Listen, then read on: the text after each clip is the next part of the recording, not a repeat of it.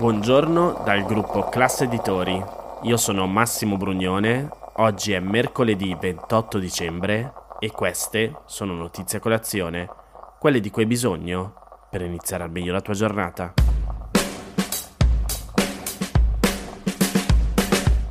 Uno degli annosi problemi dell'economia italiana è l'assenza di crescita della produttività del lavoro da metà degli anni 90 a oggi. E se la produttività non aumenta, non possono aumentare né i salari né il tenore di vita. Quello che vi ho letto è l'incipit dell'articolo pubblicato dal professore associato di economia internazionale Luca Macedoni su Milano Finanza, che parte da un dato negli altri paesi avanzati la produttività media è continuata a crescere. In Italia invece no. Perché? Cos'è successo in Italia di diverso negli ultimi 30 anni?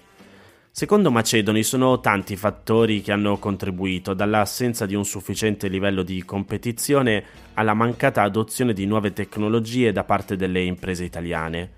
Ma c'è una domanda che si pone e lo fa partendo da uno studio pubblicato lo scorso novembre sulla rivista specialistica Quantitative Economics. Vi metto il link all'analisi completa nel canale Telegram di Notizia Colazione. Dicevo, la domanda è quanto c'entrano nel mancato aumento della produttività in Italia le riforme del mercato del lavoro? Possono essere le riforme degli ulteriori fattori che hanno bloccato la crescita della produttività? E utilizzando i dati dell'IMS, gli autori dello studio mostrano come l'introduzione di contratti di lavoro part-time e a tempo determinato di vario tipo sia associato a una riduzione dell'insieme di competenze e abilità del lavoratore medio. Detto molto sinteticamente, i lavoratori a tempo determinato sono meno competenti e produttivi. Lo studio si concentra sul periodo dal 1985 al 2016, in cui si sono susseguite una serie di riforme del mercato del lavoro, partendo dal patto sociale del 1993 al Jobs Act del 2015, passando per le riforme Treu, Biagi, Fornero e il decreto Poletti. Non emette nessun giudizio su queste riforme e considera unicamente l'introduzione di contratti di lavoro part-time e a tempo determinato, intendendo qui qualsiasi tipo di contratto diverso da quello a tempo indeterminato. E un dato è certo, entrambi i tipi di contratto sono diventati via via più diffusi. Nel 1985 quasi nessuno aveva un contratto part-time, mentre nel 2016 il 30% dei lavoratori lo aveva. In maniera simile, la quota di lavoratori a tempo determinato è passata dall'8% nel 1998 al 18% nel 2016. A questa diffusione di nuovi contratti poi si è accompagnata una progressiva riduzione delle settimane lavorate in media e del tempo trascorso da un lavoratore all'interno di un'impresa. E quali sono le conseguenze di una riduzione dell'esperienza lavorativa associata ai nuovi contratti? La risposta dello studio è che al diminuire del tempo trascorso all'interno di un'impresa è diminuito anche il capitale umano accumulato dai lavoratori.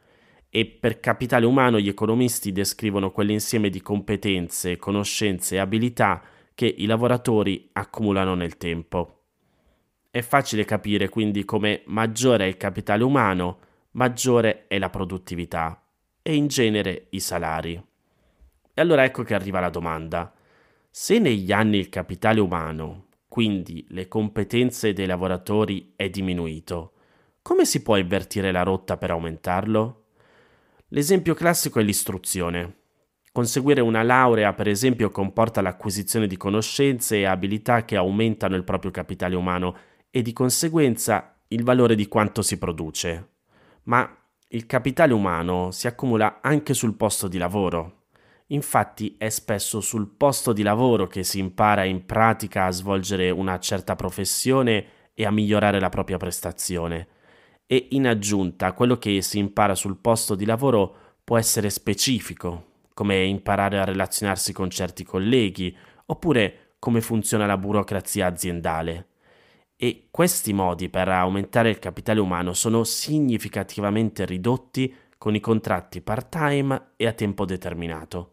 Questo perché le settimane lavorate sono inferiori e l'insieme di conoscenze e abilità accumulato nel tempo da lavoratori part-time e a tempo determinato è inferiore a quello che questi stessi lavoratori avrebbero accumulato se avessero avuto contratti a tempo pieno e indeterminato.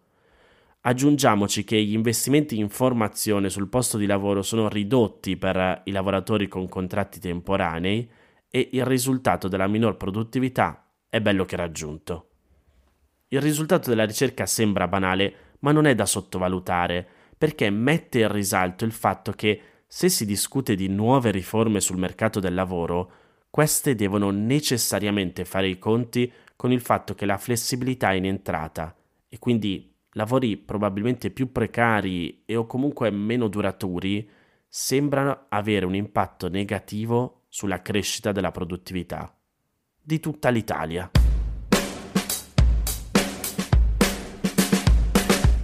Ve lo ricordate il decreto Rave?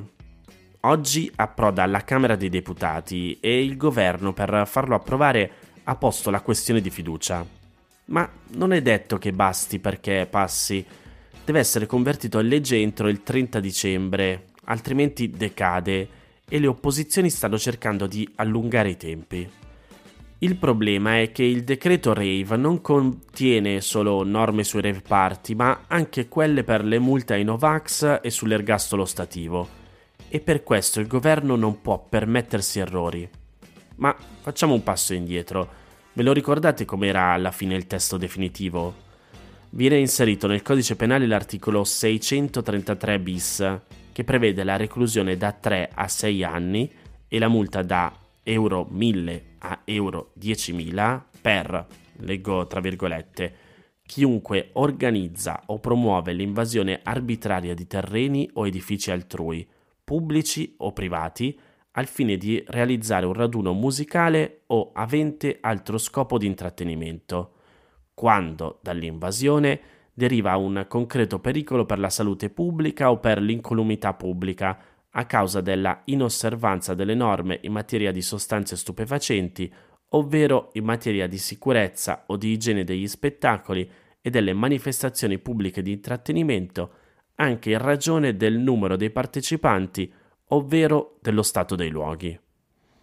Viene poi descritta la confisca delle cose che servirono o furono destinate a commettere il reato e delle cose che ne sono il prodotto o il profitto.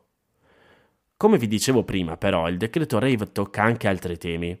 Nello specifico consente il reintegro anticipato degli operatori sanitari non in regola con le vaccinazioni contro il Covid e sospende fino al 30 giugno le sanzioni per i non vaccinati. Il testo poi incide anche sulle ultime disposizioni che prescrivono l'impiego delle certificazioni verde Covid-19 per l'accesso dei visitatori a strutture residenziali, sociosanitarie, socioassistenziali e hospice, nonché ai reparti di degenza delle strutture ospedaliere. Vengono cancellate a decorrere dall'entrata in vigore della legge di conversione del decreto le previsioni per le quali l'accesso è consentito solo a soggetti muniti di Green Pass. Non finisce qui perché in una tipica usanza del Parlamento, in una legge che si chiama in un modo, in realtà poi dentro ci finisce anche tutt'altro. E allora nel decreto RAVE troviamo anche la norma che regola il cosiddetto ergastolo stativo. Ai benefici penitenziari saranno ammessi anche i condannati per reati contro la pubblica amministrazione, che hanno commesso reati come concussione, corruzione e peculato, anche se non hanno collaborato con la giustizia.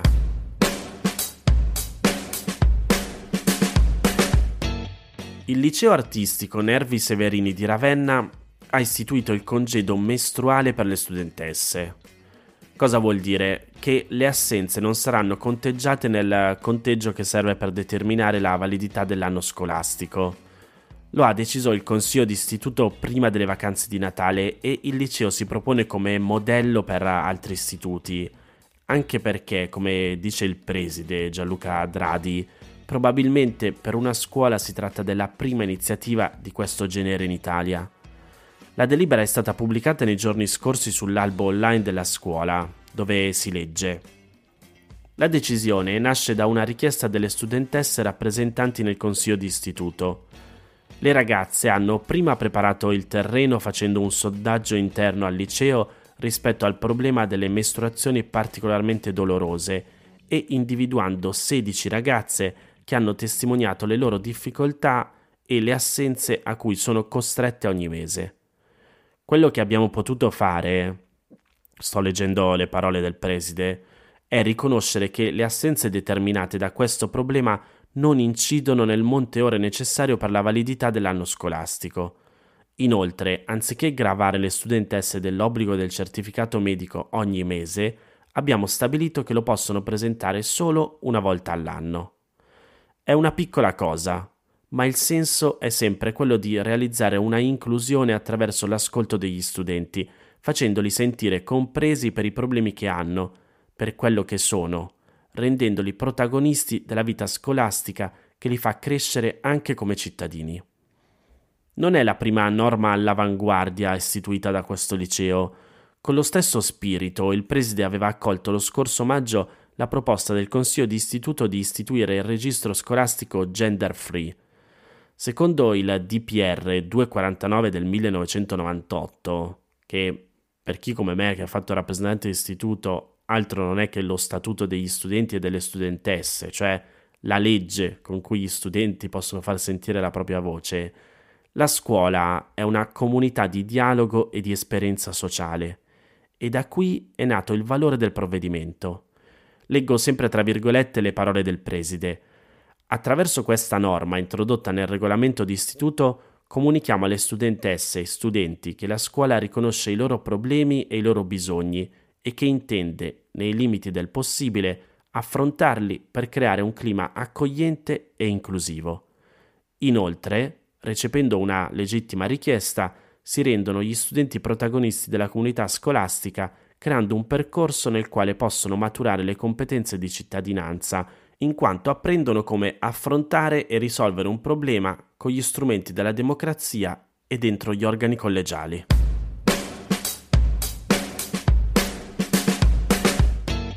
Queste erano le notizie a colazione di oggi. Se volete suggerirmi alcune notizie o mandarmi i vostri commenti su quelle trattate, potete scrivermi all'indirizzo email notiziacolazione.it. Come sempre, se volete potete diffondere questo podcast condividendolo con qualcuno a cui pensate possa interessare e se volete rimanere aggiornati c'è il canale Telegram di Notizia Colazione. Nel sommario della puntata trovate invece il link per ascoltare gli altri podcast del gruppo Classe Editori. Io vi aspetto domani per iniziare insieme una nuova giornata. Un saluto da Massimo Brugnone.